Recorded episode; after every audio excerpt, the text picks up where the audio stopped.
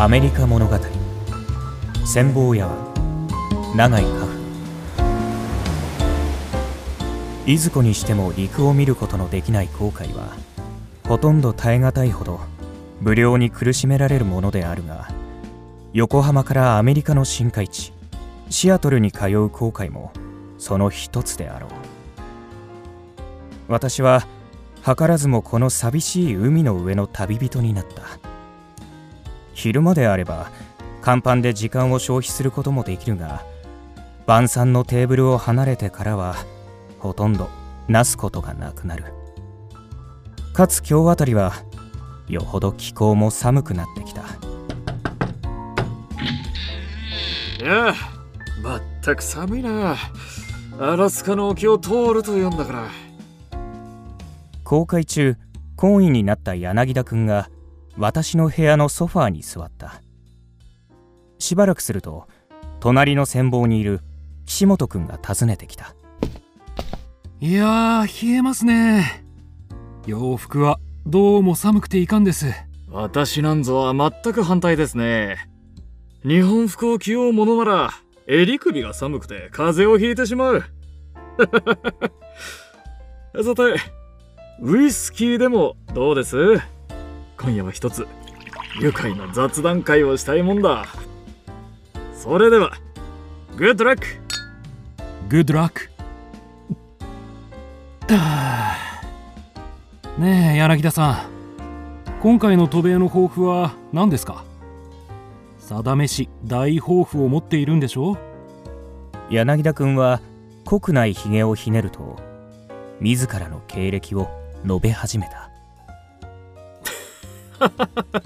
そんな大したものはないですよ。しかし私はある学校を卒業後、会社員として豪州へ赴きました。大陸の文明と世界の勝共をこの目で見て、天地がひっくり返りました。意気揚々とあの豆粒のような島国へ帰った時、会社は必ず私を重く用いると信じました。ですが任されたのはつまらぬ翻訳ばかりで、月給わずかよんじゅうえん。島国の強商にうんざりしました。あの国にいても心の底から開催を呼ぶようなことは到底ありはしない。そう思っていた時、いい塩梅にアメリカ視察の話があったので、これ幸いに出国したわけです。岸本君はあっちの大学に入るそうですね。国に崔君とお子さんを残して。ええ、そのつもりです。私は東京のある会社に勤めていましたが、出世する見込みも全然なく、人に蹴落とされてばかりで、ついに解雇されました。それは私が学校を卒業したことがない、肩書きというものを持っていないからです。そこで私はアメリカでにねんほど学問をする決意をしました。妻は反対しました。無理な出世なんぞしなくてもよい。平和に相応の暮らしを送れさえすればそれでよいと。ですが最後には涙ながらに納得してくれました。そういうわけで私はなるたけ早くどこかの学校を卒業し帰るつもりです。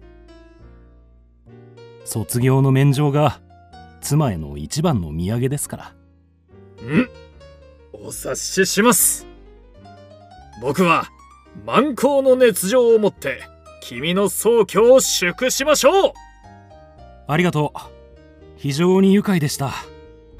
明日もこんな風に過ごしたいですね。ではそろそろおいとまいたします。グッナイ。グッナイ。その後、柳田君も英語のポエムを口ずさみながら部屋に戻った。やがて岸本君が寂しい寝床にその身を横たえたのであろう。ベッドのカーテンを引き寄せる音がかすかに聞こえた。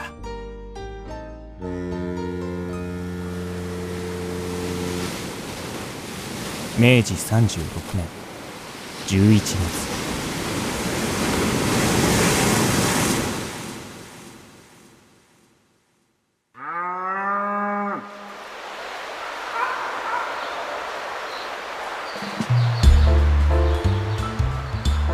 アメリカ物語牧場の道。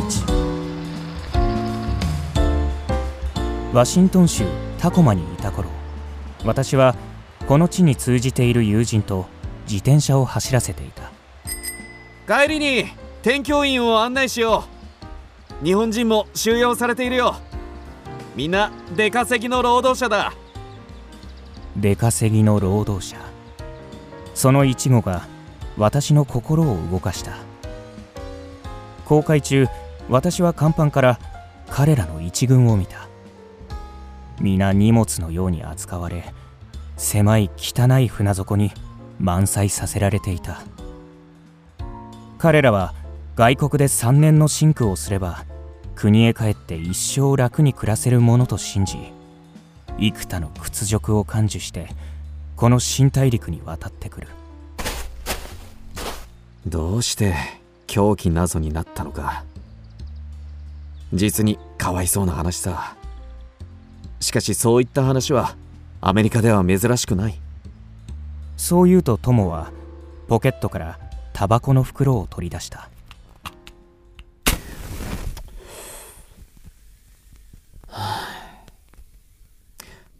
その男はそばの花咲く紀州の田舎生まれで、ろくねんほど前妻を伴ってシアトルに上陸した。彼らは過分な終戦料を払わされた後、妻は町の洗濯屋に、男は山の木こりに雇われた。木こりのもとにはすでにさんにんの日本人がいた。よう兄弟、知らねえ国へ来たらお互いが頼りだ。これからもみんな兄弟のように働こうじゃねえか。親方らしい男に言われ、彼は安心した。その後彼は毎日仲間と共に西洋人のボスに監督されながら一心に働いた。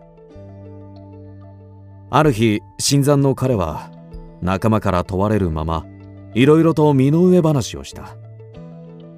何？カカをシアトルへ置いてきた？不用心なことをしたもんだ。このアメリカへ来たきにゃどこへ行ったって女一人を安穏にさしとくところはありゃしねえ。傷くらいならまだしも、悪くするともう二度と顔は見られねえぜ。ああ、まったくだ。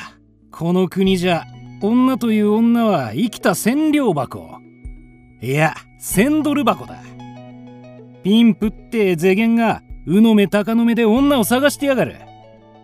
往来でいきなり亭主をぶん殴って女房かっさらっていった野郎もいる。おめえさん、悪いことは言わねえ。早くどうにかしねえととんでもねえことになるぜ。新参の彼は目に涙を浮かべたが、彼の身分ではどうすることもできない。親方たちは顔を見合わせうなずき合うと、任せとけ。そのカカをここへ呼び寄せてやる。そうすりゃおめえも毎日女房の顔が見られるし、おいらたちも煮炊きや洗濯をしてもらえる。何、よにんで分けてやりゃ女の一人くらい食わせるのは何でもねえ。彼にはこの意見に同意する力も反対を唱える資格もなかった。親方たちは町へ出ると男の妻を連れ小屋に戻ってきた。それからしばらくの間、夫婦は何事もなく幸福に毎日を過ごした。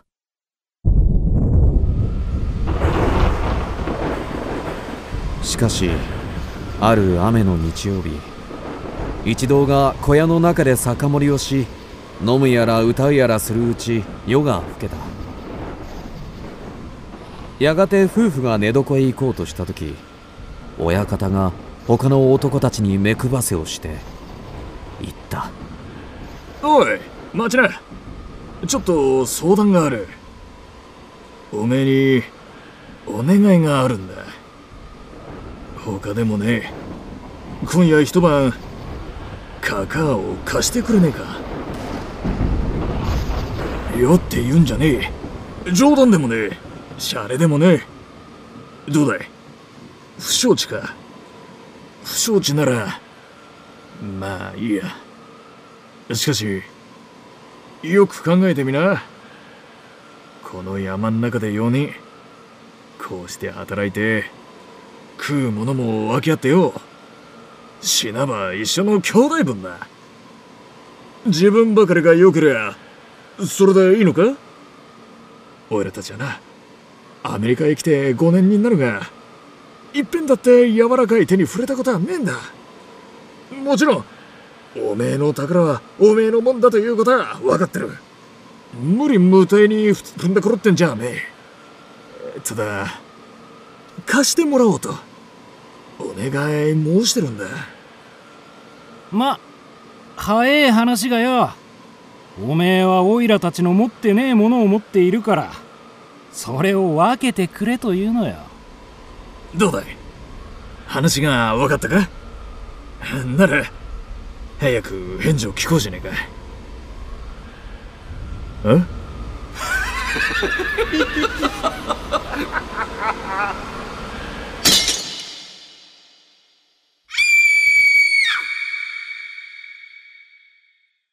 それを聞くと男は失神して倒れた。彼は蘇生したが、心を病んで天教院に入れられた。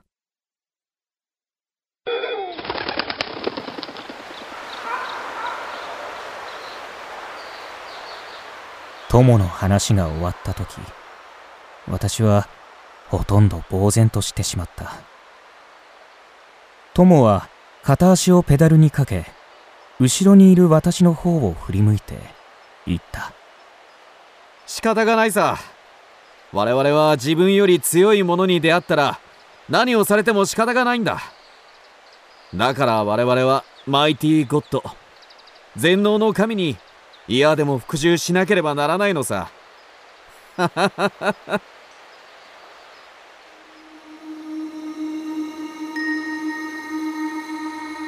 彼は愉快そうに笑い、車の速度を上げた。あたりは夕日の光、まばゆき牧場。どこからともなく牛の首につけた鈴の音が聞こえた。ポートランド行きの列車が野の外れを走っている。明治さんじゅうななねんいちがつ。